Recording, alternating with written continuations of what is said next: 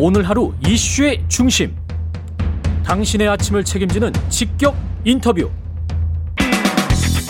여러분은 지금 KBS 일라디오 최경영의 최강 시사와 함께하고 계십니다.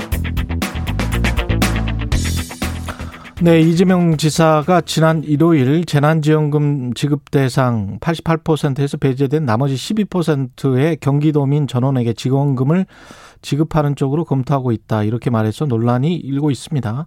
여야 대선 후보들 일제히 비판의 목소리 쏟아내고 있는데요.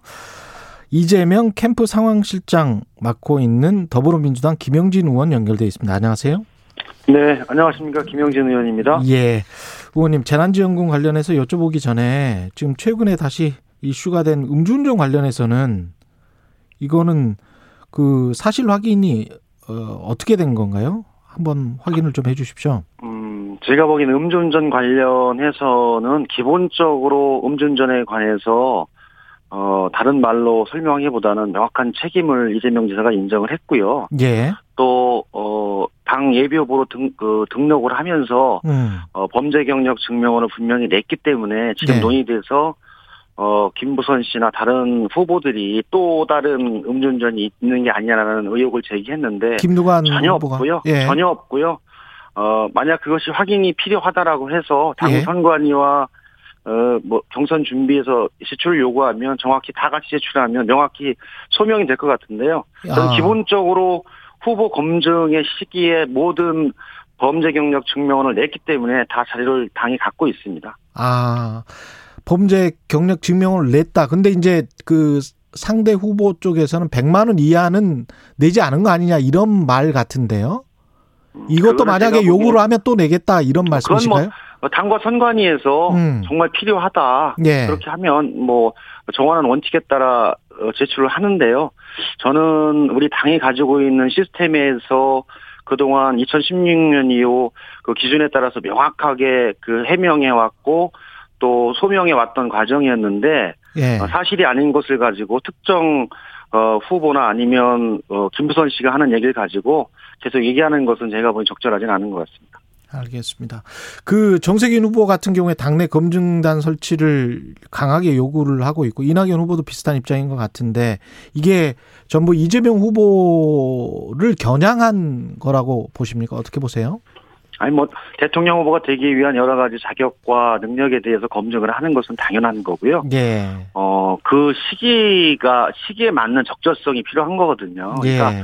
아홉 명 후보가 후보를 등록할 시기에 검증을 해서 기준을 하자 이러면 타당한데 아홉 명 후보가 등록을 하고 모든 그 증명서를 내서 통과를 했고 그에 따라서 여섯 명의 후보로 경선을 진행하는 이 시기에 와서 또 검증을 하자.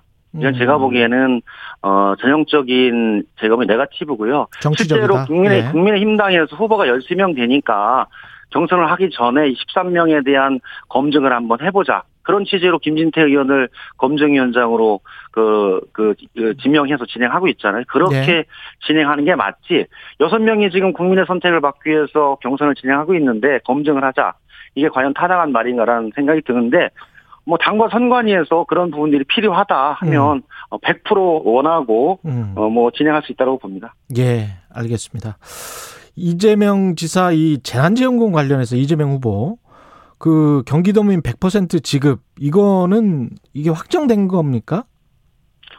현재는 확정된 건 아니, 아니고요. 사실은 아니고요. 경기도민의 예. 100% 지급 관련해서는 음. 이재명 지사가 먼저 제안한 내용이 아니라 경기도에 있는 어, 파주 파주시장, 광명시장 등이 88% 지급을 하다 보니까 실제로 지방자치단체에서 재난지원금을 지급하게 되는데 88%를 걸러내는 과정과 지급하는 과정이 대단히 어려우니 어, 12% 추가 12%에 대해서 경기도에서 충분하게 재난지원금 지급하게 되면 기초단체에서도 그 같이 부담을 해서 100% 지급을 하는 것이 국민들에 대한 재난지원금의 정책적 수용성과 또 행정상의 여러 가지 어려움을 해결할 수 있는 방안이다. 그런 취지로 제안을 해서 어, 31개 경기도에 있는 시군들이 합의를 해서 공감대를 형성하면 경기도는 경기도에게 필요한 만큼의 어, 재정 부담을 하고 또 그보다도 더 많이 부담을 해서 100% 지급을 할 수 있다. 그런 취지에서 말씀을 드린 겁니다. 그러면 지금 결정된 것은 없고 앞으로는 그러면 어떻게 하실 작정인가요? 일단은 31개 어, 시군 시장 군수들의 의견을 의견에서 공감대를 형성을 해서 경기도가 어 추가 12%에 대한 재정 부담의 부분들 중에 어, 더 많은 부분을 좀 부담하라. 그러면 저는 경기도 이재명 지사가 적극적으로 검토할 수 있다라고 생각하고 있고요. 예. 실제로는 민주당의 당론도 100%였고 어, 송영길 대표와 이준석 대표도 100% 지급에 합의를 했었는데 야당과 기획재정부에서 부분적인 반대 때문에 88%로 조정된 내용이라서 충분하게 국민적 공감, 대는 형성돼 있다라고 보고 있어요. 그런데 뭐 전국적인 기준에서 어떻게 할 것인가는 또 다른 문제이기 때문에 그렇죠. 어, 경기도 31개 시군 시장 군수들이 공감대를 형성하고 지급 지급을 하자 그런 취지로 모아오면 음. 어, 이점 인사는 적극적으로 대응하겠다 그리고 재정적인 지원하겠다 그런 취지입니다. 근데 공감을 해서 설사 일부 뭐 시 군 쪽에서는 뭐 반대하는 걸로 제가 알고 있는데요. 수원 쪽이나 뭐 이런 이런 이런 쪽은 그렇죠. 그러니까 경기도에서도 재정 관련한 사안들이 예. 31개 시군에 좀 차이가 있습니다. 지금 얘기했던 어 수원, 용인, 안산, 남양주 등은 사실 경기도 31개 시군 중에 재정 상태가 대단히 양호한 그렇죠. 시입니다. 예. 그렇기 때문에 어 중앙정부에서 지방교고금을 지급하지 않습니다. 음. 그런데 재난지원금이라는 형태가 사실은 원칙적으로는 전 국민에게 동일하게 지급하기 때문에 중앙정부에서 100% 지급하는 게 맞는데 국비 80% 지방비 20%의 비율로 지급하게끔 돼 있습니다. 그러니까 네. 이 7개 시군은 어, 지방교복을 받지 못하기 때문에 나머지 부분도 그 잘 사는 그 시군에서 지급을 해야 되기 때문에 불만이 좀 있는 거예요. 예. 근데 12%를 추가하게 되면 또 다른 부담이 있으니 어렵다. 그런 취지예요. 그래서 네. 경기도에서 만약에 15% 이상에 대한 어, 재정 지원 부분들에 관한 대안들을 가지고 논의한다면 음. 또 7개 시장들도 아마 여러 가지 의견들이 좀 있을 거라고 보고 있습니다. 그 형평성이라는 측면에서 본다면 만약에 그렇게 100% 경기도만 결정을 하게 되면 다른 이제 지자체, 다른 국민들 1,300만 빼고 이쪽에 또 형평성 논란이 있기 때문에 음. 그런 부분들도 좀 유의해서 봐야 되지 않을까 캠프에서 어떻게 생각하세요? 그렇죠. 뭐 그런 분, 그러니까 나머지 16개 시도도 상황과 조건이 경기도와 다른 곳이 있고 또 더 좋은 곳도 있고 그런 상황입니다. 그래서 예. 어 경기도 31개 시군에 어, 같이 전체적으로 좀 합의되는 의견들과 예. 또 16개 시도가 가지고 있는 생각들 이런 부분들 충분히 고려해서 예. 88%를 100%를 확대해서 시급하는 부분에 관한 어, 검토를 아마 이재명 지사가 하지 않을까 그런 생각을 하고 있고요. 그런데 이제 기본적으로 지방자치는 각 지방자치 단체 간의 특성이 있는 겁니다. 지방 음. 분권이라고 하잖아요. 그러니까 네. 서울과 경기, 부산과 대구, 광주 등 각 광역지방자치단체에 가지고 있는 특성이 있는 겁니다. 예. 그 특성에 맞게끔 어, 결정을 하고 집행을 하고 그에 따라서 국민들과 그 지역에 있는 시도민들이 평가하는 과정이기 때문에 음. 천편일적으로 똑같이 하라. 뭐 그런 것도 현재 상황에서는 지방자치가 확대된 상황에서는 어, 반드시 적절하다 그렇게 보기에도 무리가 있는 의견입니다. 너무 중앙 집권적 사고 방식이다 그렇게 생각하시는 거군요. 어, 예. 그렇죠. 제가 보기 그러려면 지방자치 할 필요가 없죠. 분사정권 음. 시정처럼 그냥 저기 그 행자부가 결정하면 집행하는 구조로 하면 그 지금 주장하시는 분들의 말씀대로 편하게 진행될 수 있는 거죠. 좀 예. 다양화되고 지방자치가 가지고 있는 특성들이 좀 있는 겁니다. 예. 기본주택 그 정책을 발표를 하셨어요, 어제. 이게 굉장히 좀 중요해 보이는데 좀 설명을 해 주시고요. 예. 기본주택 관련한 부분들은, 어, 사실은, 어, 지금, 어, 2018년 이후로, 어, 주택난이 심화되면서, 어, 주택 실소유자들이 주택을 구입하는 데 상당히 어려움이 있어서 실제로는 크게 보면은 전체적으로 250만 원을 200, 250만 가구를 공급을 하면서 현재 공급 정책 측면에서 좀 더 확대 나간다는 취지가 강하고요. 예. 어, 실제로 현재 어, 문재인 민주당 정부에서도 우리 정부에서도 205만 호를 2025년까지 공급하는 것으로 계획돼 있기 때문에 추가로 한 45만 원가 더 들어간 거고요. 음. 그 중에 어 100만 원을 기본주택으로 공급하겠다. 그 기, 본 주택의 성격은 과거의 영구 임대주택이나 임대주택이 9평, 11평, 13평 등좀 좁고 생활하기 불편한 부분이 있어서 예. 어, 중간층의 어, 국민들도 임대주택을 통해서 주거 사다리의 한 부분으로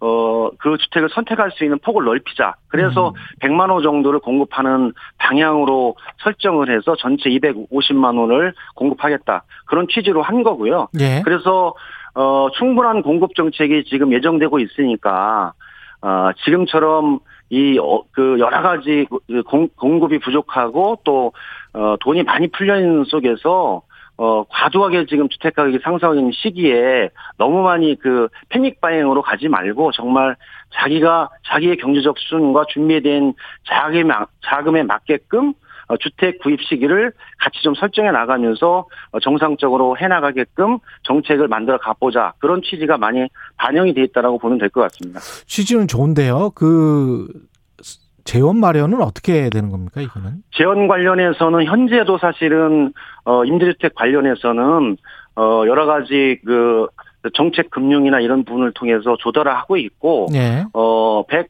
250만 호를 1년에 하는 것이 아니라 5년에 걸쳐서 하기 때문에, 어, 1년, 1년에 한 50만 호 정도씩 되고, 그에 따라서 임대주택, 그러니까 기본주택 그, 그 건설에 들어가는 비용들은, 어, 정책 금융과, 어, 시장, 시장을 통한 그, 어, 채권을 발행해서 조달할 수 있는 충분한 여력이 있고 현재 전체 우리 우리나라에 있는 그 시장에 있는 그, 그 자금의 규모가 수천조가 되기 때문에 충분하게 그 자금을 조달하고 어, 시장 금리에 맞게끔 그, 그, 그 마련할 수 있는 그런 조건이 된다라고 보이셔서 구체적인 자금 조달 방안과 이런 부분들은 추후에 더 치밀하게 제출하고 그에 따라서 논의가 진행이 될 것 같습니다.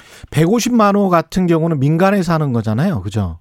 그러니까 민간과 민간과 공공이 같이 제공하는 전체의 주택 공급 호수가 250만 250만 호. 그러니까 100, 100만 호는 그러니까 일반 일반 분양과 공공 임대 이런 아. 부분들이 다 포함된 호수가 250만 호죠. 현재도 기본 주택은 어, 100만 호고. 예. 그렇죠. 250만 호 중에 100만 호 정도 부분을 어, 어, 만들어 가겠다 그런 어, 정책적 방향을 제시한 겁니다. 그리고 나머지 150만 호 중에서도 민간과 공공이 함께 하는 게 있네요.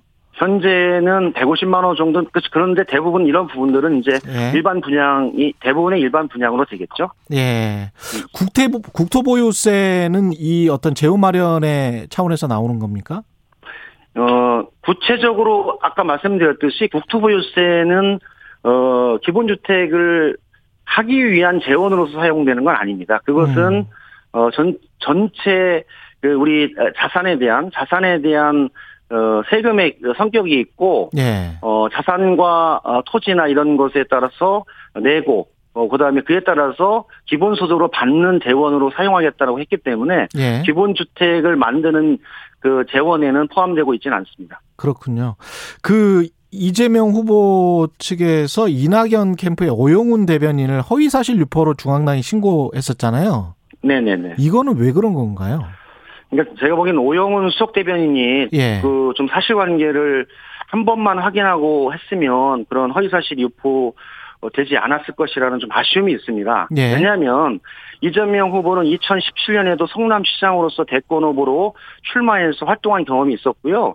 당시에도 이런 문제 제기가 많이 있었습니다. 그런데 음. 도지사의 업무 영역과 민주당 경선 후보의 활동 영역은 분명히 틀리기 때문에 예. 차량 유지비, 그다음에 수행하는 사람들의 여러 가지 활동 경비, 어, 그리고 여러 가지 식대, 뭐 이럴 때 활동 비용은 어, 한마디로 이재명 후보가 정치자, 정치 후원회를 통해서 25억의 후원금을 받아서 합법적으로 정치자금을 통해서 지원하는 것의 내용에 들어가 있는데 마치 그것을 경기도민의 세금으로 지출한다라고 일방적인 주장을 했기 때문에 객관적인 사실에 있어서 허위사실이다 이렇게 봐서 음. 어, 제가 보기에는 어, 어, 오영훈 수석 대변인이 사실관계를 정확히 확인하지 않고 과거의 경험 측으로 아니면 후보에 대한 일방적인 생각으로 제가 보기 발표하지 않았나 해서 제가 보기에는 공식 사과하고 그 조치에 따르는 게 타당하지 않을까 그런 생각이고요. 다른 후보들도 대부분 비슷할 것이라고 생각을 합니다. 예, 오늘 말씀은 여기까지 듣겠습니다. 아, 그 여쭤봐야 될 질문들이 많은데 조금 못했네요. 다음에 또 해주시기 바랍니다. 고맙습니다. 네네. 네, 예, 고맙습니다. 예, 더불어민주당 김영진 의원이었습니다. KBS 1라디오 최근의 최강시사 1부는 여기까지고요. 잠시 후 2부에서는 국민의힘 권성동 의원 만납니다.